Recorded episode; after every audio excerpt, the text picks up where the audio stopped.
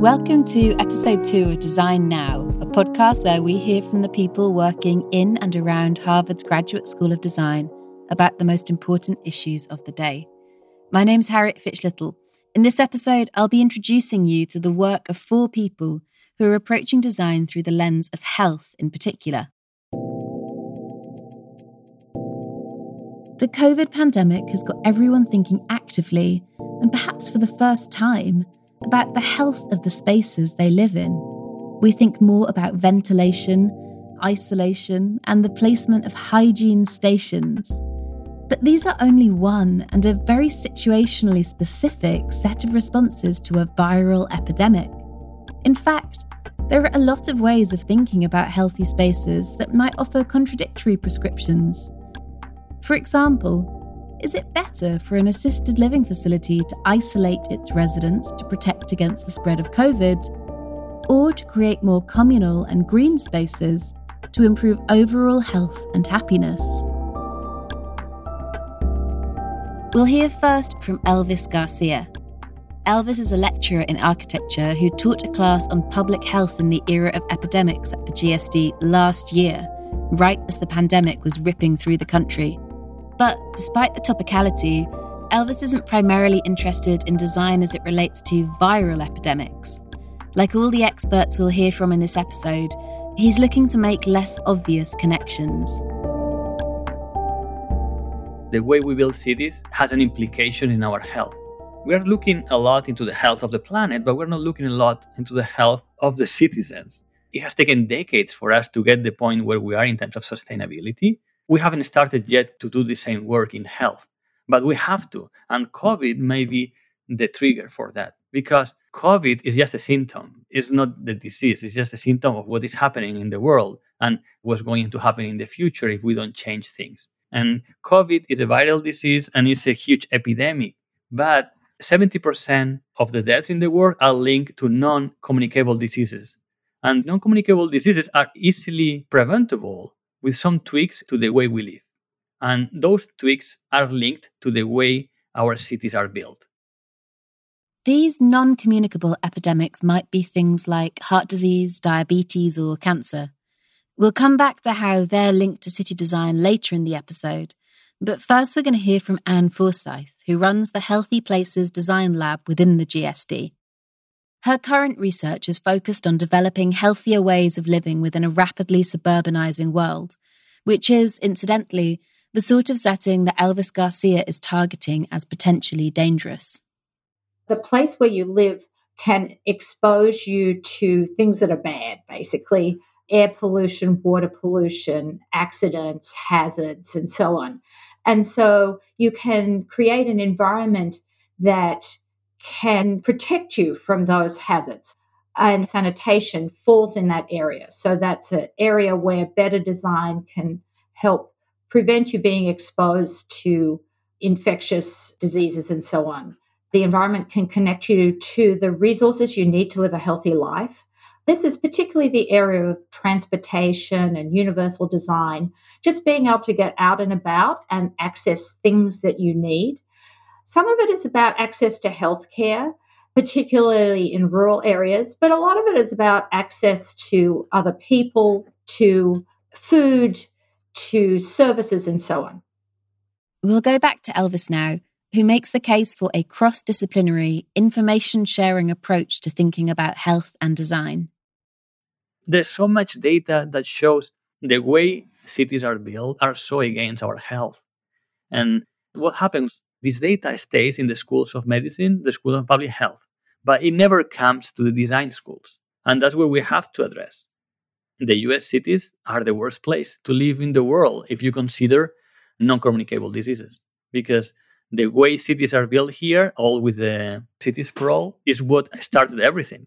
There is a very nice chart that shows how uh, many studies have been launched in academia regarding obesity and heart disease. And there is an exponential growth that starts in the 60s. Why in the 60s? Is because we started in the 50s to build these cities outside the cities. That's the American dream, and everybody with their cars. And then everybody started becoming obese and start eating junk food because of the lifestyle. Everything is so connected nothing is thought about your health. Everything is thought about production, economy, how we can make you want more. We have to go back to the past before all this influence around us that makes us do things that we think we have to do, but we don't really want to do. Now, capitalism and the profit motive have shaped the health of urban environments in particular. This affects wealthy parts of the city, like much of the creation of suburbia, but also the poorest neighbourhoods. We'll hear next from Jill Desimini, Associate Professor of Landscape Architecture at the GSD, and she spent her career looking at the community impact of vacant plots of land within urban landscapes. The intersection of health concerns and vacant land in cities is an interesting one. And while some abandoned tracts of land have industrial legacies and are directly polluted, others, such as the scattered residential lots that I focus on, have far reaching indirect impacts on the health and well being of adjacent residents.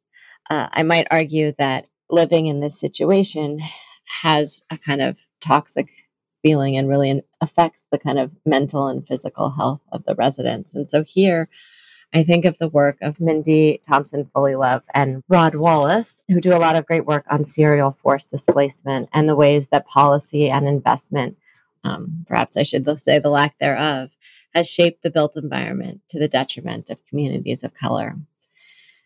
Repeatedly over time, uh, the kind of idea of forced movement or the forced destruction of the landscape puts a, a lasting imprint on the communities for instance, you can think about urban heat, which is something that we focus on right now. And if you look at legacies of where investment has taken place, you can make a correlation that those places are currently hotter, have less canopy, um, and have really direct impacts on people's health. And so it's interesting. Fullilove is a psychiatrist by training, but she looks at the effects of um, the built environment on people's mental health and sees the effects of communities ripped apart by urban renewal projects, redlining practices, which is the practice of not giving loans, uh, foreclosure, eviction, and the kind of really lasting impacts that this fragmented and broken fabric can have. Um, so basically, you have a condition where the kind of social, the economic, the environmental, the kind of physical health of people is left to atrophy. A lot of the uses that Jill proposes for vacant land are premised around their health giving properties. She imagines, for example, that lots might be filled with pharmacy gardens. But one thing that she's keen to emphasize is that whether a lot is vacant or repurposed, it's still an intentional space. In other words, abandonment doesn't happen by accident. It's important not to think about this situation in isolation, not just to focus on the locations of abandonment themselves, but to see them in relationship to other forces. It's kind of much as um, Matthew Desmond writes in his book on evictions. Um, and then there are also two geographers, Josh Akers and Eric Seymour, who do a lot of work on speculation. The condition of this decline is produced. Um, and so basically, it's an entanglement of those people who are gaining wealth and those incredibly cost burdened for whom the very basic human rights have been denied. I think um, at one point in Matthew Desmond's book, he notes that there's a lot of money to be made in places where people are being evicted, in places where the quality of housing is substandard. And so, in these places where you have widespread abandonment. And so, money is being made here, um, but money is also being lost in disproportionate and horrifying ways, sort of exacerbating this kind of gap that we see uh, within the United States at large. And so, as designers, we can look at these fallow landscapes, um, places with these wounds in the fabric, and we can imagine preferred alternative futures. We can think of ways in which you might have shared ecological, social, and economic wealth. And designers have often focused on vacant lots or vacant parcels, but I think it's important to think of them not in isolation as we do, not as a kind of unique spatial condition, but to understand how these places come to be and how they're basically being held down by flows of global capital, where you have global investors who are amassing property uh, in neighborhoods are just holding property in neighborhoods. And then you also have political entities who are engaging in conversations about the future without local knowledge. Um, and so this land is basically held out of the hands of those people who are living at the core and sort of experiencing these conditions that have negative impact on health. The idea of healthy design is malleable in the same way that good design is. Good for who and healthy for who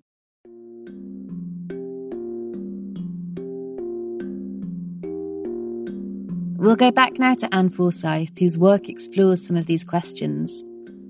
Directly after hearing from her, we'll hear from Emi Kiyota, who was a Loeb Fellow in 2017. She shares how some of these considerations played out in the context of the 2011 Japanese tsunami.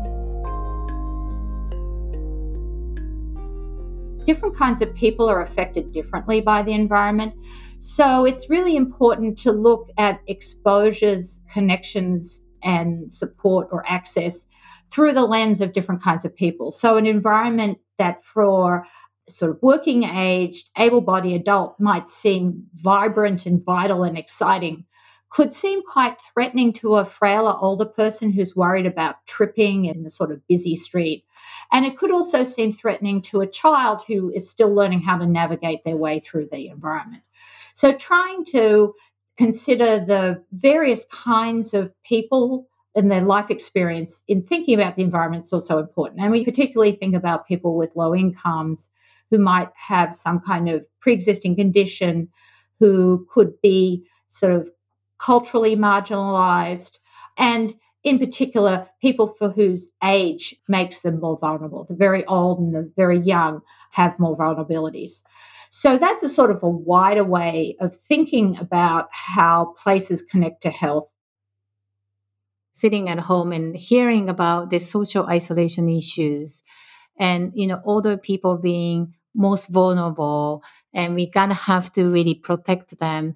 That to me, those narratives are so similar to what happened right after the disaster in Japan, actually, because, you know, just older people are heavily affected by natural disaster. So was pandemic. And we just like rush into just try to help them and treat them as a vulnerable populations. One of the things that I try to remind myself is that the pandemic is challenging issues that we are facing right now. And we really have to protect the elders. But at the same time, we shouldn't really treat all the older people as a vulnerable population. And we shouldn't really help them always from like a one way street.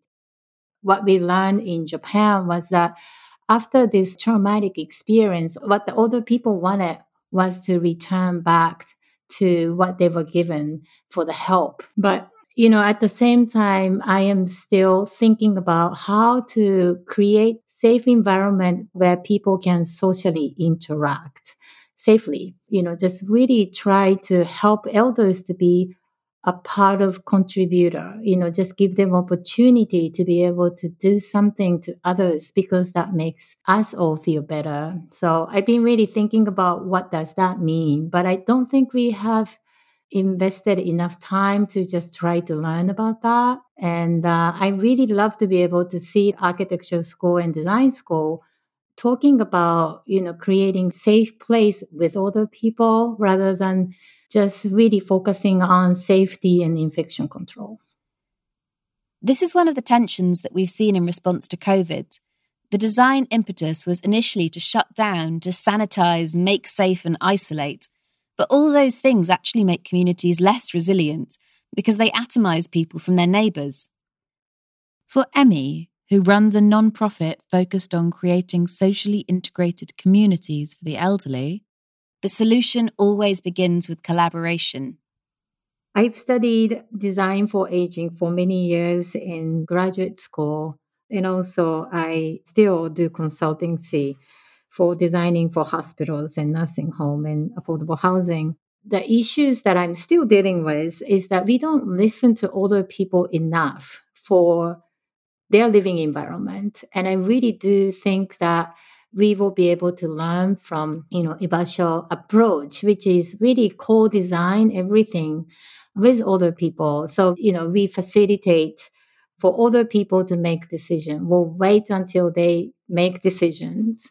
And, you know, sometimes you just have to ask 100 more questions for them to be able to articulate what they want. But to me, it is very important. And I think in the design process, we are not including all the people. So, you know, I think that first empower users and really include them into a design process from the beginning and being able to co-design to me it makes more sense and i think you're talking about post covid you know no one knows the right answer at this moment. And we are talking about what the elder care should look like. And my first question is have you spoken to older people? Because you're not the one who is going to be living there.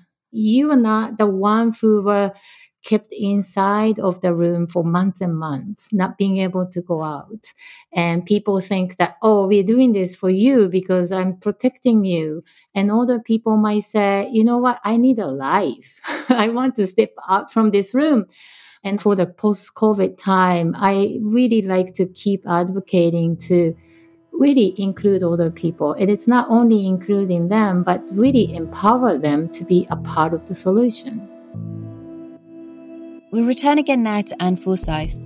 Although a lot of her research focuses on suburban spaces, she neither valorizes nor demonizes them.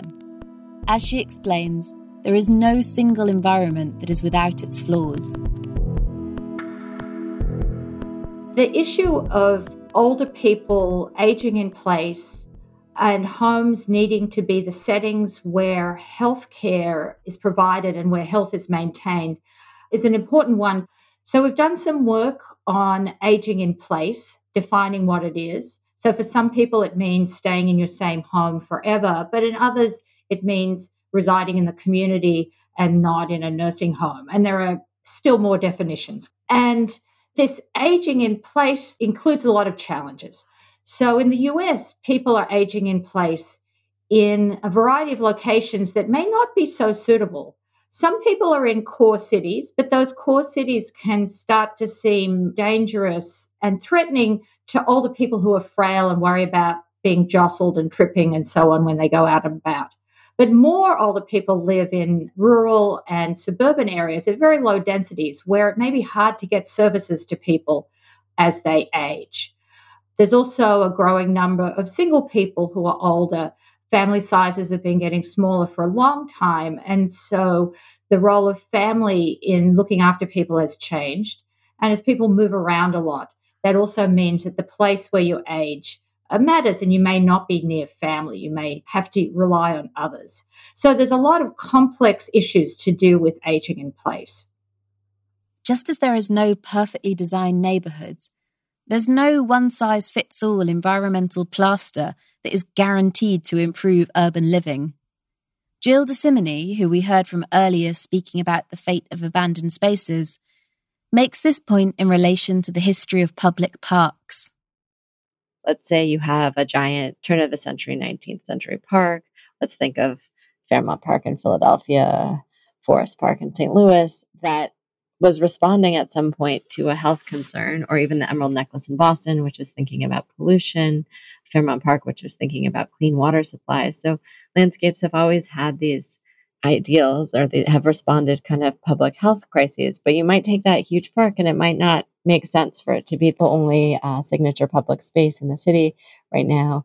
You might need to think about it as having a different size or configuration or care regime to make way for other spaces um, that can better serve people where they are and where they want to go I think some of the studies of Detroit show that maybe Detroit does have a lot of open space, but it's not where people are living. It's not kind of responding to the city as it is and kind of providing the health benefits that could be associated. And so, in my research on design strategies for fallow lands, I'm interested in these entanglements and I'm interested in thinking across all of these aspects design, labor, economy, ecology, climate, value, ownership, wealth, and how we can sort of shift our frame of mind towards better health outcomes for human and non human species that are living in the midst of these unhealthy places.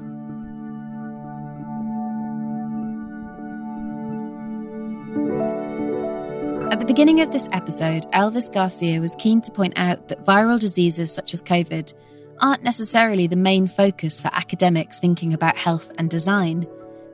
We'll return to him for our final segment and hear about how noise, which is something that we rarely associate directly with our physical well being, actually plays a huge factor in health outcomes.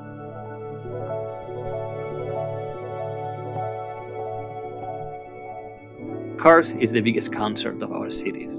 And I understand in America, car is a big part of the daily society, but cars are killing us, figuratively and realistically.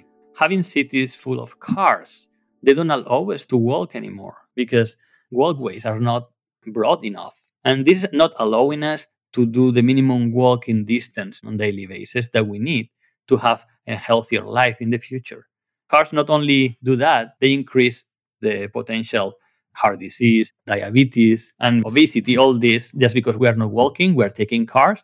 But then they also have a huge impact for sure in pollution. And the high percentage of people who die of lung cancer, not because of the smoke of tobacco, but because of cars. It has been proven how it has an impact on brain performance in children. So cars also are behind that, but also they are behind the noise in cities. Noise is the second biggest source of environmental disease in people. Just behind pollution is noise. And how many people talk about noise? Nobody talks about noise because you assume that a, there are some regulations there, but that's not enough.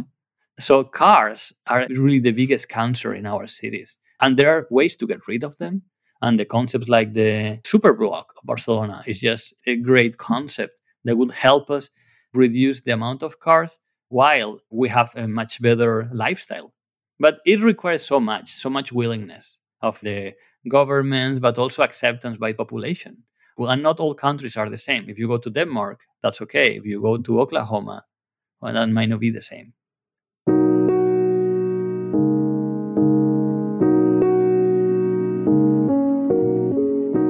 To Elvis Garcia for speaking to us there, and thanks also to Ann Forsyth, Jill Desimini, and Emi Kiyota for sharing their research in this episode.